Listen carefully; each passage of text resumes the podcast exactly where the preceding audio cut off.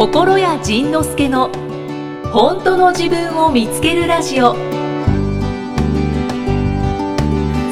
あだからほんならそのついでに、はい。その6月の13日にニューヨークでライブをトークライブをライブトークを、はい。日本でやってるのと同じ内容でね基本的には持っていこうと思ってるんだけどはい。その当日か前日ぐらいにこの「魔法の歌5」がえリリースそうなんですね。しますされます。しなんとえっと6月12 12 12に。うん12に。なんとちょっとメモしておきましょでもうはい。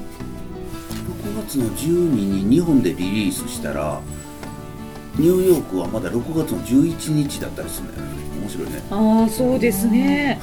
遅いんですよね。うん。でニューヨークのライブには CD は持っていきません。え？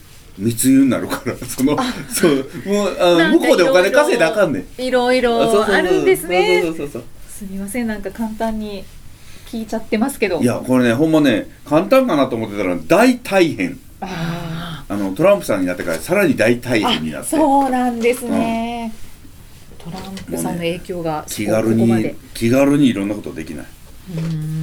まあまあまあ、あのーそれをそれもなんか今回ビザのいろんないい勉強になってるのであはいはい。あのあれなんですけど。魔そう。魔法の歌5 510曲入り、えっと、今までは魔法の歌1234は、えー割とシンプルな表紙やったんですけど今回ちょっと初めてこんな写真を使ってみようかなと。あー素敵ですあのオねーストラリアのブリスベンであのヒッキーさんっていう人に撮ってもらったこの写真をちょっと採用してみようかなと思って。ちょちょっとだけ紹介してもいいですか、ダメです。あえ何を？何を？え何を？どういうジャケットか。あああ紹の介していいよ。う海辺。海辺。ゴールド海。ゴールドコースト。ゴールドコースト。だから今回のアルバムはゴールドコーストテイストに。あそうなんですね。なっえっとてませんよ、これさんが。むっちゃワーで始まるよ。むっちゃワーで始まる。かつてか？かつてないぐらいワーで始まる。そうなんですか、あのーまあ簡単に言っとくと、はい柏手で始まるええ面白い。柏手で始まって和太鼓に入っては三味線が出てきてみたいなあええそんな感じで始まるゴールドコーストにぴったりの楽曲に。全然全然。楽曲になっております。る。とりあえずジャケットは心屋さんがあの波間を歩いておりますこの世に何をしに生まれてきたのかいって書いてます。うはい。この世に何をしに生まれてきたのかという今回はサブタイトルで。はい。その「天の岩戸」っていうサブタイトルか「この世に何をしに生まれてきたのか」っていうタイトルかどっちにしようかなと迷ったんですけど、天の岩戸というものを知らないという AZ さんがいたのであそうか。こんなものをそのあの ええ天の岩戸を知知らない。らない。宮崎県民どうですか？どう思いますか？由々しき問題由々しき問題やね。そんな国民がいたのか。由々しきやろ？由々しなあ。ちょっとあ天の岩のちょ戸ライブをやったんじゃないですか。そう。その時に初めて教えてもらった。そうあの時に初めてその天の岩戸って言ったら「えそれ何ですか?」って言い出して。あんまもうねだからここのとこそのカルチャーショックがもうひどくて そのさっきのはい。ライブの席調べる調べないから始まり予習するしない、歯磨く時口開く閉める、はい。洗面所びしゃびしゃにするしない。もうねあらゆるものにもう最近このショックすぎてもうダメよね。もうもう価値観とかななんとかもうないですね。そう。もうなんかねもうどうやって生きてきたんだろうなと思うね。もうぼーっと生きてきたんかなもうね。なんかびっくりしたわほんま。も自分自身に対してうチコちゃんに怒られまくりやもん。ぼーっと生きてんじゃねえよって。そうやぼーっと生きてたわ。でいや落ち着いちゃってますけど。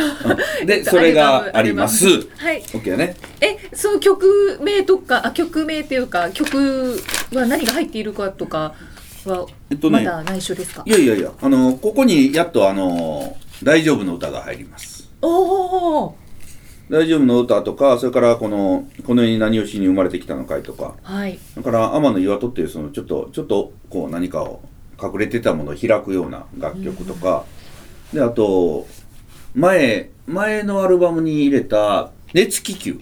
おお」の姉妹曲。うーん「夢」っていう歌も。夢っていう歌があるんですけどそれを今度ちょっとロック調にもうものすごいアップテンポにして入れてあったりとか、はいうんうん、そういう感じですね。お夢今回は派手に始まってスーッとだんだんだんだん楽器を減らしていくの。ああそうなんですシンプルにしていくそうそうそうどんどんどんどんどんどんどんいって最後ギター一本にしてみたいななんかそういう逆や普通こう静かなところから始まって後半盛り上げていくライブとかね。その逆を一回ねちょっと今回やってみた。ほー楽しみですね。そんな感じですよ。であそうそれとねもう一つの特徴が今回の楽曲の歌詞カードにははい。ギターコード入れてます、へえなんかねよくねそのコードをあのー楽譜ないんですかとかってよく聞かれるんですけどないです。発売しないんですかしません、あしない、うん、なのでもうあのこの歌詞カードに入れてしまえばもういいやと思って入れ,、入れてみました。いいやろ？はい、うん。私もじゃあ20年ぐらいやってないギターを 引っ張り出してきますかね。ドレミファソラシドしか弾けない。あドレミソ指導弾けるんだ。だけ。うんなるほどねあそれは素晴らしい。だからそんな感じであの発売しますので。はい。あれオンラインも同時やったっけ？オンラインはもうちょっと同時ではない同時ではないあオンラインはねもうちょっと後らしい。まあ iTunes とかそうそうそうそうそう。オンラインの方がねあのー安くなっちゃうの。そうですよね。でもあのーギターコードとかそれから当然その歌詞カードブックレット。この歌詞カードとかこの写真いっぱいのブックレットがついてるからやっぱ値段っていうのは違うよなと思う。だからぜひ CD 買ってください、はい、えー、Amazon とはい。だから講演会の会場とはい。ビートレとはい。会場とビートレと。以上。はい。相変わらずメジャーデビューとかというのは無縁な、うーん。無縁魚、無無縁ですかこの細々と、はい。あの手売りを していきます。はい。だから CD を発売してるけれどもこれはただのうちにとってはただの物販でございます。あのおみくじ360720と同じ。はい。たまたまおみくじに入ってるような言葉を並べてメロディーを載せたのが CD とはい。いうことでございます、なんかオリコンも関係ないし。レ、えー、町のレコード店も関係ありません。はい。前に京都の大垣書店さんが CD を貸してくださいって言言ってくれたんですけどそうなんですか。今思い出したその話えまだ答えてないってことですか？いやどうなんて答えたのかな忘れてしまった。なんてこった？まあそんな感じ。オリコンとか関係ないって言ってる言葉の中にねあのそうなりたいなみたいななんかねあるあるある。なんか願いがこもっておしゃべりしてたのに大垣書店さんのは忘れちゃったんですね。どうしようそうなんかまあそのメジャーデビューメジャーデビューメジャーデビューってなんだろう？まあだからあの本と一緒で、はい。本を自費出版するのと、うん。出版社からその営業出版するの商業出版っていうんだけど、うん。それってやっぱ違うのよね。うん。だからえっと本を出版社さんから商業出版するとそのいわゆる書店への流通に乗るうんうんうん。のよ。いろんなところに置かれる。そう。出版社さんそれから真ん中に取次さんっていうのが入るのね、その当藩。うんうん大阪屋とかなんかそういうあの取り大手取次さんというのがいてそこに流れてその人たちが全国の書店さんにこう配り分けていくのね、うんうん。そしたらその中で売れ筋とか売れ行きとかそのランキングとかっていうのにこう反映されてはいいくわけ、はいでその売れ筋という中に乗れば書店さんもそれを参考にしてこう、うん。本の発注したり今売れてるやつはこれだあじゃあちょっとい多めに入れようとかいうことをこう判断しはるのよね。でも自費出版だとその流通にのなかなか乗れないの。うん。乗れないというか基本的に載せないから、うん。自分の知り合いに売っていく、ん。自分のホームページで売る。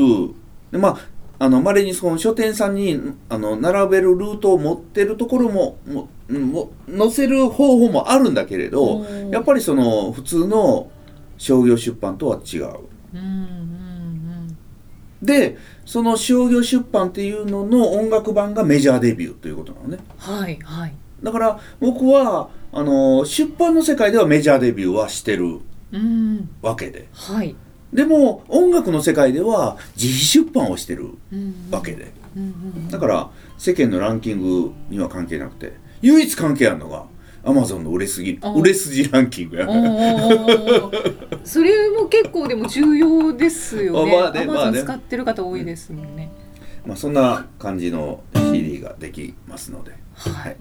なんかあそうだ今のお話でちょっとお話いただきたいなって思ったのがうんあの好きなことがわからないとか、うん。好きなことで食べていきたいけど難しいとか、っていう話ってありますよね。そのなんだろうからくりじゃないですけど こういうふうに思ってるからなんか違うことになってくるっていうのを少し前に心屋さんがブログで書かれてておおそうだね。そうそのお話ってしていただけたりしますか？何書いてたっけ？あそうそうえっとあのねまあはい。ここう言うてしまうとものすごい語弊があるの込みで言うと好きなことをしてそれを仕事にしてご飯を食べていくために一番必要なことは、うん。ラッキーやね。ラッキー。はいはいはい。もうこれは99.76%ぐらいラッキーやね、最高ですよね。じゃあそのラッキーをどうやってつかめばいいのかっていうことやん。はい。そのラッキーをどうやって引き寄せればいいのかどうやったらそのラッキーの波に乗れるのか。知らん。まあそうそうですよね。だって知ってたら僕もう一回波に乗るもん、僕一回波ガー乗って降りて、はい。はいもう一回乗られへんもん。そのあの時の波の余韻でずっとやってるけれど、いやーそうですね、うん、だからあのーテレビ出たのもそれから本がわーっと売れたのもそうしようと思ってしたわけじゃないから、うんうん。なんか勝手にそのなんかボー流普通に暮らしてたのにガー流されて。あのテレビの話っていうのは突然。突然よ。何の前触れもなく何の予兆もなくうん。ある日突然うんうん。やってきた、へえ。だからそれまではブログをたくさんずっと書いてたりとか、うん、ビートレしたりとか。そうそうそうそうそうそう。それを見つけたんですね。その出版社さん。ああのあテレビ局さんがねそのリサーチャーさんっていう人がいてそのいろんなその出演者をどんな人を呼んできたらどうなるっていうそういうことをあの見つける仕事の人がいてその人の目にどっか引っかかったみたいね。うん。だからそのそのナイナイアンサーの時がえっと登場してた回答者たちがくせ者相談員だったのでうん。だからそういう意味で言ったらまともな人には声がかからなかったかからなかったということになるんじゃないか。ということでだから普通に心理学をちゃんとやってる人とかはいはい。だからもうすでに名前が売れてその正統派な人とかうんうん。だったらくせ者じゃないやん。はい。正統派ですもん。正統派だからね、はい。で僕はどころでも正統派じゃないから。だからそういう意味で言って声がかかったのかもしれないし、うん。だから正統派じゃないからテレビ出ていろんなことをやったり本出してやってたらそのあのー資格がないだの。うんうん大学いその大学であの心理学を勉強してないだのっていうことはしばらく言われたよね、あーここ数年全く言われなくなったけどね。うんうん。諦めたかなみんなね そんなこと言われてたんですね。ずっと言われてた。この人はだからその心理カウンセラーと名乗るなとかああの偽物だパチモノだっあていうのをずっと言われてたよね。まあまあそうやけど。認めちゃった。いやだってそうやね。だってだってもうその資格しか認めない人にはしオングラみたいなノン資格の人はあのまあまあまあまあモグリーだわ。モグリーに見えみモグリーしか見えないわね、ううんん、だからそれは仕方がないよねきちんとしてないあそうそうちゃんとしてない。うん。だからあんな人にあんなやつにかかったらあの余計に悪くなるだけだとかね。いろんなこと言われたよね。ああそうですね。そのその声はいまだにやっぱりありますよね、そうそうそうそう。でもねなんか極端に減ったよ極端に耳に入ってこなくなる、うん。減ったのか耳に入ってこなくなったのかもしくはその知名度が落ちているその叩かれるあのあれが減ったのかは知らないけれど、はい。知らないけどここ数年はねものすごく減ったね、ななんだろうね、なんでしょううね、ん、ちょっとみんな諦めてきたんだろうね。諦めてきたのか心やのが浸透してきたのか。浸透してきたのかね。浸透してきたんやったら嬉しいけどね、そうですね、へえわかりました何の話してたっ なんか流れに乗って話してました。そうかそのメジャー DV は何やいう話をそうそうなんですあそうなんです。まあまあ、まあだから今回も自費出版で、はい。えー CD を出させていただきます。はい。はい。でこの自費出版で 自費出版で CD を出すんだけれど、はい。その CD を作るにあたってはメジャーな金額で作ってんのよ。これが。超一流。超一流のソニーブランドで作ってるから。はいはい。だからシャネルのバッグ。例え難しいな。その。保管ってしてましたよそうだからだからレコーディングしようと思っても本当にねピンからキリまであって、はい。それこそその辺のエコバッグからうん。あのその辺の普通のブランドのやつからシャネルからグッチからっていうば一つバッグ的には機能的にはそんな変わりはないのに、うん。そのブランドがつくとガーンと上がるやんか、うんうんはい。同じ、ね、中国で作ってるやつでもそのままストレートにその量販店に流れるものもあればシャネルのマークがついてガーンと。うんうんうん。それでうちはそのシャネルのようなブランドで CD を使ってるので作ってるのでお値段だけは超一流はいはい。知らなかったからずっと払ってたよね。いやお値段だけじゃなくてそう品質も。あいやあそうそうそう品質も品質も。シャネルのバッグですよ。シャネルのバッグは途中でバッグあの取って取れたりせえへんやんか。はい。はいまあまあ普通のバッグも取れへんけど。だけどあの言いたいことはわかります。わかる、うん。はい。そういうあの超一流のものを自費出版してるってことそうですよね。そう。自費出版なのにそうあのだからまあ言えば例えば大大手出版社その角川さんとか、サンマークさんとかねああいうところで作ってもらって、はい。そこに販売任せるんじゃなくて自分で売ってるみたいな。そそんな感じそうそんな感じ。だからそうあのねその角川さんって今日本で一番大きな出版社になってて、はいはい。角川さんの一流の編集者さんライターさんだからそのデザふデザインの人はい。構成家の人たちをくぐり抜けたやつを作られたやつを手で売る。ねねなんでなんでそんなことになってかっこいいですねまあまあそうですそういうことやね。あそうだ。今自分で言ってて気がついた。そうだよ確かに確かにかっこいい。なあ。いやかっこいいんだけどなぜそのまま売らないという。そうなんですよ。あれなんで売らへんのかねうちね。あのやっぱ流通載せると儲けが減るはい。あそうなんですね。いや。取り次ぎさんが入るからやっぱそこからにも払わなきゃいけないし。そう。えっとねそのこれ面白いのが、うん、と出版社さんで本を作る時はそのライターさんの費用とかその本の制作費用印刷代全て出版社さんが費用を負担してるわけよ。そうなんですね。そう。だから全ての売り上げが出版社さんに立って全ての経費が出版社さんにかかってきて、うんうん。その中での経費の一つで印税というものが僕のところに入ってくるわけ。うんうんうんうんなるほど。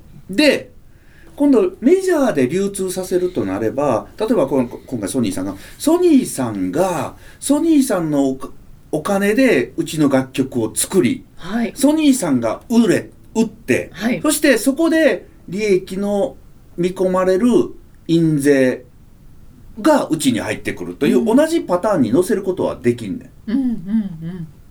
でそれをどっちにしますかって言われた時にうち自費出版を選んだよね。そうですね。なんで選んだのかというと多分そのその流通に載せると売れる可能性も上がるんだけれど、はい。縛られる可能性があったからなんよね。縛られる。その活動をこうしなさいああしなさい。うん。だからこれしちゃダメあれしちゃダメっていうその縛りの中に入れられるのもちょっと嫌だったのかな、うん制作とかも多分縛りあそうそうそう。今やったら自費制作だから好きな曲を好きな順に並べて好きなようにできるのよ。そうなんですね。曲順とかも決められなくなっちゃうんですかそうそうそうそうそう。う可能性としてはね。へえそれはこっちがいいと思うものとその商売としてやってるあちらが売れると思うものは違うから、うんうんうん。だから例えばあのー新人のアーティストがデビューするときによくその人のオリジナル曲ではなく誰か有名な人の曲をもらってうんデビューするとかっていうのが。ありますね。あるよね。はい。その昔の僕ら世代のアーティストで言えばその原田真二さんなんかもそもそも実力派の方なのにはい。デビューする時はそのいわゆるその、えっと、プロプロダクション？プロダクション。の意図でプロの作詞家入れられてはいセリフせ歌詞を全部変えて売れそそのいい楽曲であるけれどもいい楽曲をさらに世間受けしそうな売れそうなものにプロの作あの売れてる作詞家の手を入れて出してでそのプロモーションも、うん。あの人はアーティストというよりもどちらかといえばアイドル寄りで売り出されたのね。うん。でおかげでバーン世に出たんだけれど、はい。本人の中ではものすごい葛藤の連続だった。うんで今は自分の楽曲を自分のようにしてで自分が活動したいように活動うんしてはんのね。だからそういう意味で言うたら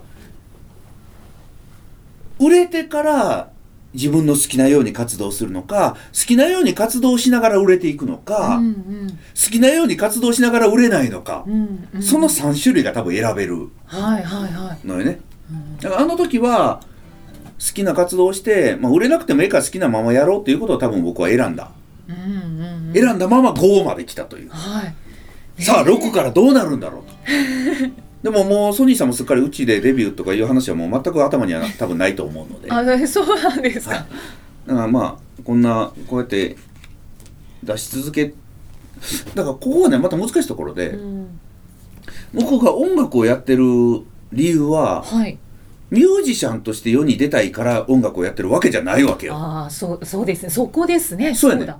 だからミュージシャンとして売れ売れるためにまあ売れた方が嬉しいし、うん。当然売れた方がこの楽曲は世の中に広まるんだけれど目的第一目的はそこじゃなかったから、はいはい。だからそっちにはそのパワーは注がなかったのね、ん。でも売れてほしいやんまあまあそうですそね そこがね難しいところやね。うん。だからまあ願わくば。はいえーそのテレビの時のようにテレビは何自分が僕は何かアクションを起こして何かを行動したからテレビの話が来たんではなくうん。普通に暮らしてたらテレビ出ませんかってメールが来た、うん。出ますって言いました、はい。以上です。そしたらたまたま売れました。以上です、ね、これ今こうやって細々とね12345と CD 作ってます。はい。これを誰かの目にねそのふっと止まってうちから出しませんかって言ってくれてでいやこういう条件なら出しますけどねみたいな、はいはい。このままこのまま出してくれんやったら出しますけどねみたいな。なんかそういうわがままを言っても聞いてくれて、はい。でちょっとぐらいは向こうのわがままも聞きながら、はいあじゃあこの辺で折り合いつけましょうかということでパッと出してみたらバーッと売れたみたいな。おー だけど本当不思議な状態ですよね。ソソニーっていうでっかいところでやってるのにほ他のところからこう目をかけられて売れたらいいなっていうなんか。だってソニーさんもその気ないもんね。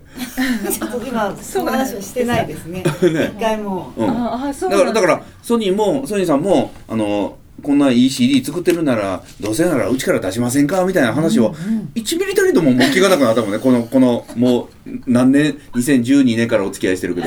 13141516171819年お付き合いしてるけど。いや小倉さんがポロッと言ってみたらいいんじゃないですか。そしたら「いや難しいですね」って言われるかもしれない。いやどどうやろうね？なんていうのかな？どうですそうね。うんでも今のこの一連の話はその好きなことをして食べていくっていう話のうんうん答えにすごい近かったですね。まあそうだね。そうですね。だからうち音楽では食っていかれへんわけよ。まだ全然。はいはい。だからでも好きなことを仕事にしてるじゃあ仕事にしてる、はい、でもなんか結構な額の赤字を垂れ流してるからまあまあまあまあまあニューヨークも自費で行きますからまあまあまあまあまあまあ、まあチャリティですからね、でじゃあなんでやっていけてるのかって言ったら得意なことでね食ってるからそだから本本う、は、うん、だってもうな何万部ですか？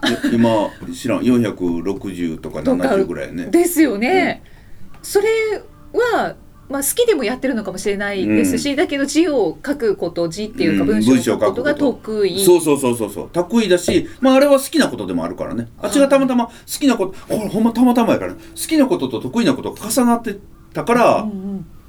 でも好きなことと得意なことが重なってたからといって売れるとは限らへんからねこれ。そうですうね、ん、だからテレビ出る前までに売れてたのが20万部ぐらいやったのよ。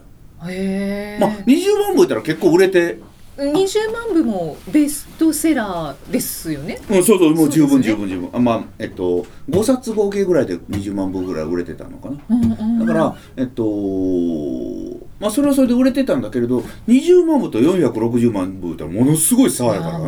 はい。じゃあ20万部から460にどうやってやったんですか？って言ったら、いや知りませんよ。出版社さんが売ってくださったんで本当にありがとう。でな出しましょう出しましょう。そうそうそうそう。これ売れますよ。言って初版10万部とかこう吸ってくれるあの王様文庫の三笠書房さんみたいな男前のところがあったりして。はい。でそのまんま三笠書房さんだけで120万部ぐらい売ってくれたからえー、ねすごい。あそこぐわー波に乗せてくれたからね。だからそんなことをじゃあじゃあそれをどうすればいいんですかって言ったら全然知りません。その心屋さんはあの売れる売れないっていうのもこうくくっついてるじゃないですか今、うんうん。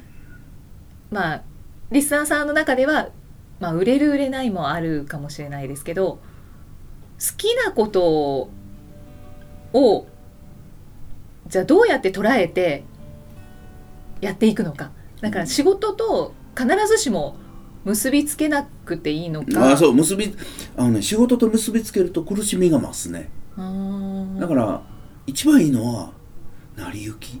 成り行き。なんとなくね自分の周りをねなんか波が来てるからそれにも乗るかの降りるか乗るか降りるか。で、どれに乗ったらうまくいくとかでもう全然知らんからだからどれに乗ったらうまくいくどれに乗ったら失敗するとそのうまくいく失敗するというその損得の考えではなくて、はい。もう好きなことやるしかないよね。好きなことをもうだから好きなことをやり続けてたらうまくいったら嬉しいけどうまくいかなくてもまあいいややん。はいはい、ね、そのもうアリーナの前じゃなくても3階の一番後ろでもその場に入れたら嬉しい。多分前回か前々回の話になってると思いますけどね。でそれと一緒ではい。なんかあのそのうまくいったいかないに左右されない幸せをつかめばいいのかなということやよね。ではい。そのその一環で今日この収録の後にこのこの人とのそのオーディオクラブっていう本田健さんの本田健さん。オーディオクラブ本田健さん知ってる？本田健さんはい。存じ上げて知ます。ってるよね。で本田健さんのオーディオクラブのゲストで呼んでもらったので、うんこれに今から行ってくるのよ、夕方から、はい。そうですね。あのポッドキャストでは多分お話してないですけどあしてないね。雑談でそうおあ聞きしててそうポッドキャストに出られるってポッドキャストですか、オーディオクラブって言ってなんかね有名な人たちををいっぱい読んで話をインタビューしてるのかな？インタビューされてる番組。有料の番組がはい。でそれだから本田健さんはその有料の番組とポッドキャストも別で人生相談っていうのをやってらっしゃるから、はい。まあ、それそのそっちのその有料の方に呼んでいただいてそれはこれは公開収録にうん。なるのね、で、えーまあ、どんな話何を聞かれるのかははい。戦々恐々としてね。本当ですよね。そう。なんで先生恐々としてるかというとねなんか今日フェイスブック見てたらねその、はい。あの今日本田健さんとのあれに行きますっていう人がねはい。怖いこと書いてたのよ、何？ね、心屋さんが紹介されてたのもブログで見ましたけど、誰をか誰が誰を？えっと心屋さんが、うん。えっと公開収録今日あります。もう時期的には全然ずれてますけど今日ありますでまだお席残ってるみたいですっていうあブログでオーディオブックのそのあ今日今日上げたブログやねそうですそうです、ね。はい。収録の時点で上げた。そしたらね今日あのーうちの認定講師の福田智香ちゃん。今はい。ちょっとノリに乗ってる子なんやけど、本を出版された。あそうそうそうそうそう。はい。彼女が「行きます」って「ケンさんいつも細かいところまで引き出されているからジンさんの普段なかなか聞けないお話を1時間半もノーカットで聞けるなんて超々お得すぎです。そうですよね。丸裸にされますよ」って。へ怖えー そうでオーディオブックのその心屋さんを紹介していた文章を読むと、うん。小さい頃の話からなんか言ってたね。あそうそうそう。で心理カウンセラーになったののきっかけとかっうん。ていう、そういうところもそう。なんか聞きますっていうの書いてたんで。ええー、と思って。やっべやっべやっべやっべと思って。でその本田健さんとは昔あの本田こうちゃんの紹介で一緒にご飯行ったことがあったんやけどでそれ以上に別にこう付き合いがその深まるわけでも続くわけでも特になく。はいはい。でうーんまあこのオーディオクラブに呼ばれるわけでもなく、でだから特にあの興味がないんだろうなこっちこっちに対しては興味がないんだろうなと思ってたんやけどはい。この間そのえっとあそれ以外にまた別の別の人の講演会があった時にその打ち上げで一緒にご飯に行った時もあったんだけどその時もそんなに会話をした覚えもなく、へえそんな興味を持たれた覚えもなく。ででそのえっと穴口恵子さんのはい、謎のパーティーがあったのよね。うんうん、100, 100人ぐらい百数十人集まる大きなパーティーがあってそこにえっとまあ僕もそれから本田家。本だけ本田光一家。はいはい。石原家も来てたんかうんう。んでうちもともちゃんと行ってて、はい。奥さんと行っててでそこに本田健さんも行ってて、うん。でそこで僕があのまあ恵子さんのお誕生日が近かったんでお誕生日の歌を歌ったのね、でその後に本田健さんがその歌にものすごく反反応してくれてすごいうまいとかで言い出してあそっから急にこの話になったの。ーへえあそこからなんそこですね。もう。突然そこでなんか何かのスイッチが入ったみたいで。何のス何のなんでその歌からスイッチ入るのかこれは謎やったんやけど。いややっぱり歌詞歌詞曲歌声。歌歌声。ですだと思いますありがとうございます。あすごい、うます素直にありがとうございます。まさかにまさかのそっち音楽で引っかかるとは思えへんかったからね面白いね。でどこでこうピーンってくるのか、うんわからない。うん、でそしたらその僕の近くには常にその穴口恵子という魔女がいて。いやこのね。穴口恵子という魔女に関してこの間言ったっけ？その智子さんはい。とあの駐車場の話。駐車場の話は聞いてないです。じゃあ駐車穴口恵子さんの駐車場の話ってちょっと覚えとってね、はい穴口恵子さんの駐車場の話ね、ちょっとはい校舎だから忘れるからメモしときます、駐車場の話。そうそうそうそう。はい。でその穴口恵子というあの人ははい。割と、その突拍子もないことをよく言うわけよ。うんうんうんうん話すればいいじゃないとかって話してりゃいいのにってうわーって言うねん。うるさいわ。うわーって。でもあの人がねこうしたらいいのにってわーって言うことっていうのはねなんかねあのこっちの想像を超えたことがポコッと飛び出してきたりするのよね。でその中でそのニューヨークのライブもあの人がそのルームツーリードさんのここのチャリティーで何とかすればいいのにとか言ったからええー、やってみようと思って実現したわけ。うんうんはいで今回のその本田健さんとの話の中でじゃあけあの健さんがその仁さんの歌に反応したんだったら、その本田健さんが今度ねその世界に向けて世界出版するのよね。英語の本を出すの「ほうハッピーマネー」っていう本をはい。出すんやけど。はい。えっと「ハッピーマネーの歌を作ればいいんだ」とかってまたわーっと言ったわけよ。はいでそんなん聞いてそんなお金の歌とかちょっとなんか生々しいなと思って いやまあまあそれはないわと思ってたんやけどなんかお金のそうかお金の歌っていう風に直でお金の歌を作るのは生々しいけれどもでも結局お金の歌っていうことは結局ね人生の根っこの歌なのよ。うんで、えーじゃあ一回作ってみようと思ったらできたのよできちゃったんですか？それをちょっと今から歌おうかな。私アバアバぐらいしか知らないですよ。お金の話じゃなくてアバ？お金の曲アバって何？マネマネマネぐらいしか知らない。ほんならそんなん言うたらあのー浜田省吾に怒られるよ。ごめんなさい。咳込んじゃった。それをね昨日昨日のビートレでちょっと歌ってみたいけどこれはなかなか評判が良かったのでちょっとこれもどうせなら、あーお願いしまですこのねあのポッドキャストの途中で歌えばまたあの最後の曲を飛ばしてる人の耳に届く。あーそうですね。そうですね。本当ですね。飛ばしてる人いるみたいですから、いまだにいるみたいな。じゃあえっとタイトルはこの曲のタイトルが「お金があるから幸せなんじゃない」という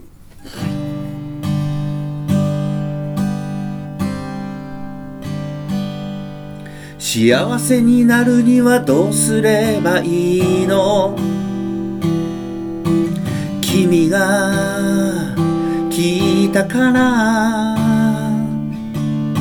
あなたの夢をあなたが叶えてあげて。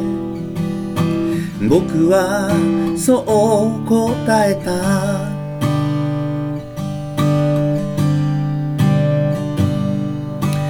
望んでいることの多くは本当は叶えられるお金がないからできないんじゃない。悪い夢を見てるだけ。損得抜きで気分が上がるもの。を遠慮しないで選んでゆこう。僕らがそこに生きているだけで。本当はいつも豊かさの中にいる。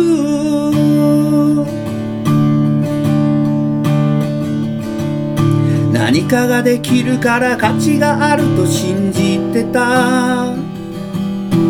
だからいつも怖がっていた。何もできないけどそんな自分も素晴らしい。まずは信じてみることかな。こんな感じの。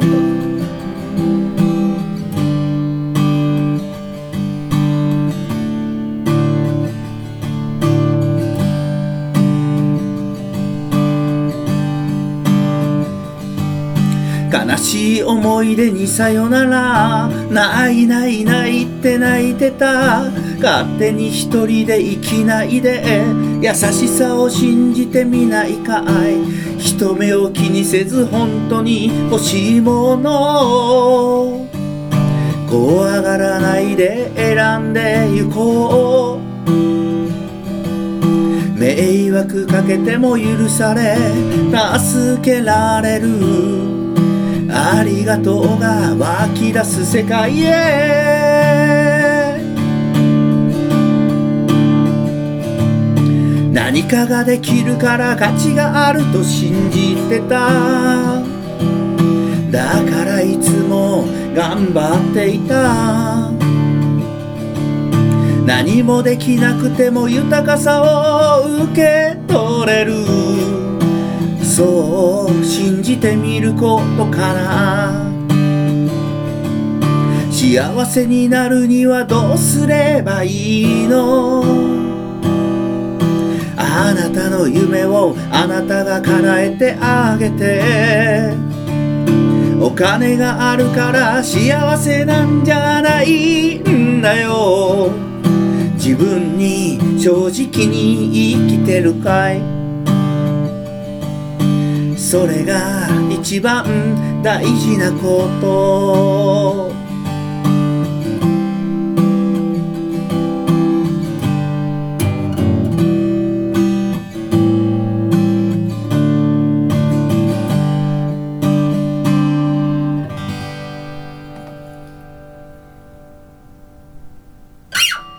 金があるから幸せになるんじゃない。っていう歌です。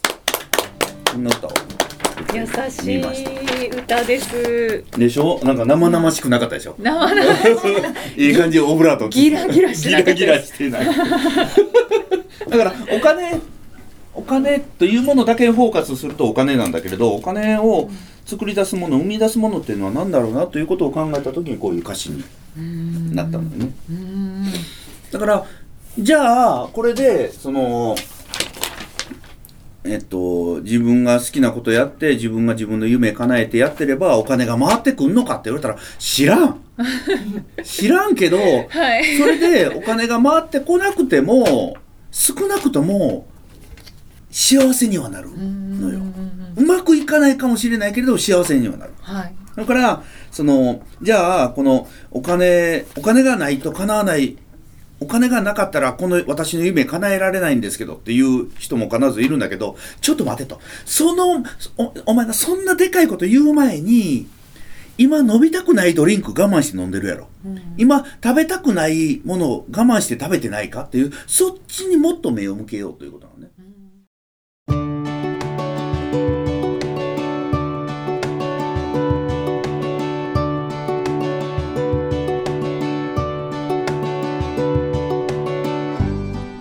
次回はどんな気づきのお話が出てくるのかお楽しみに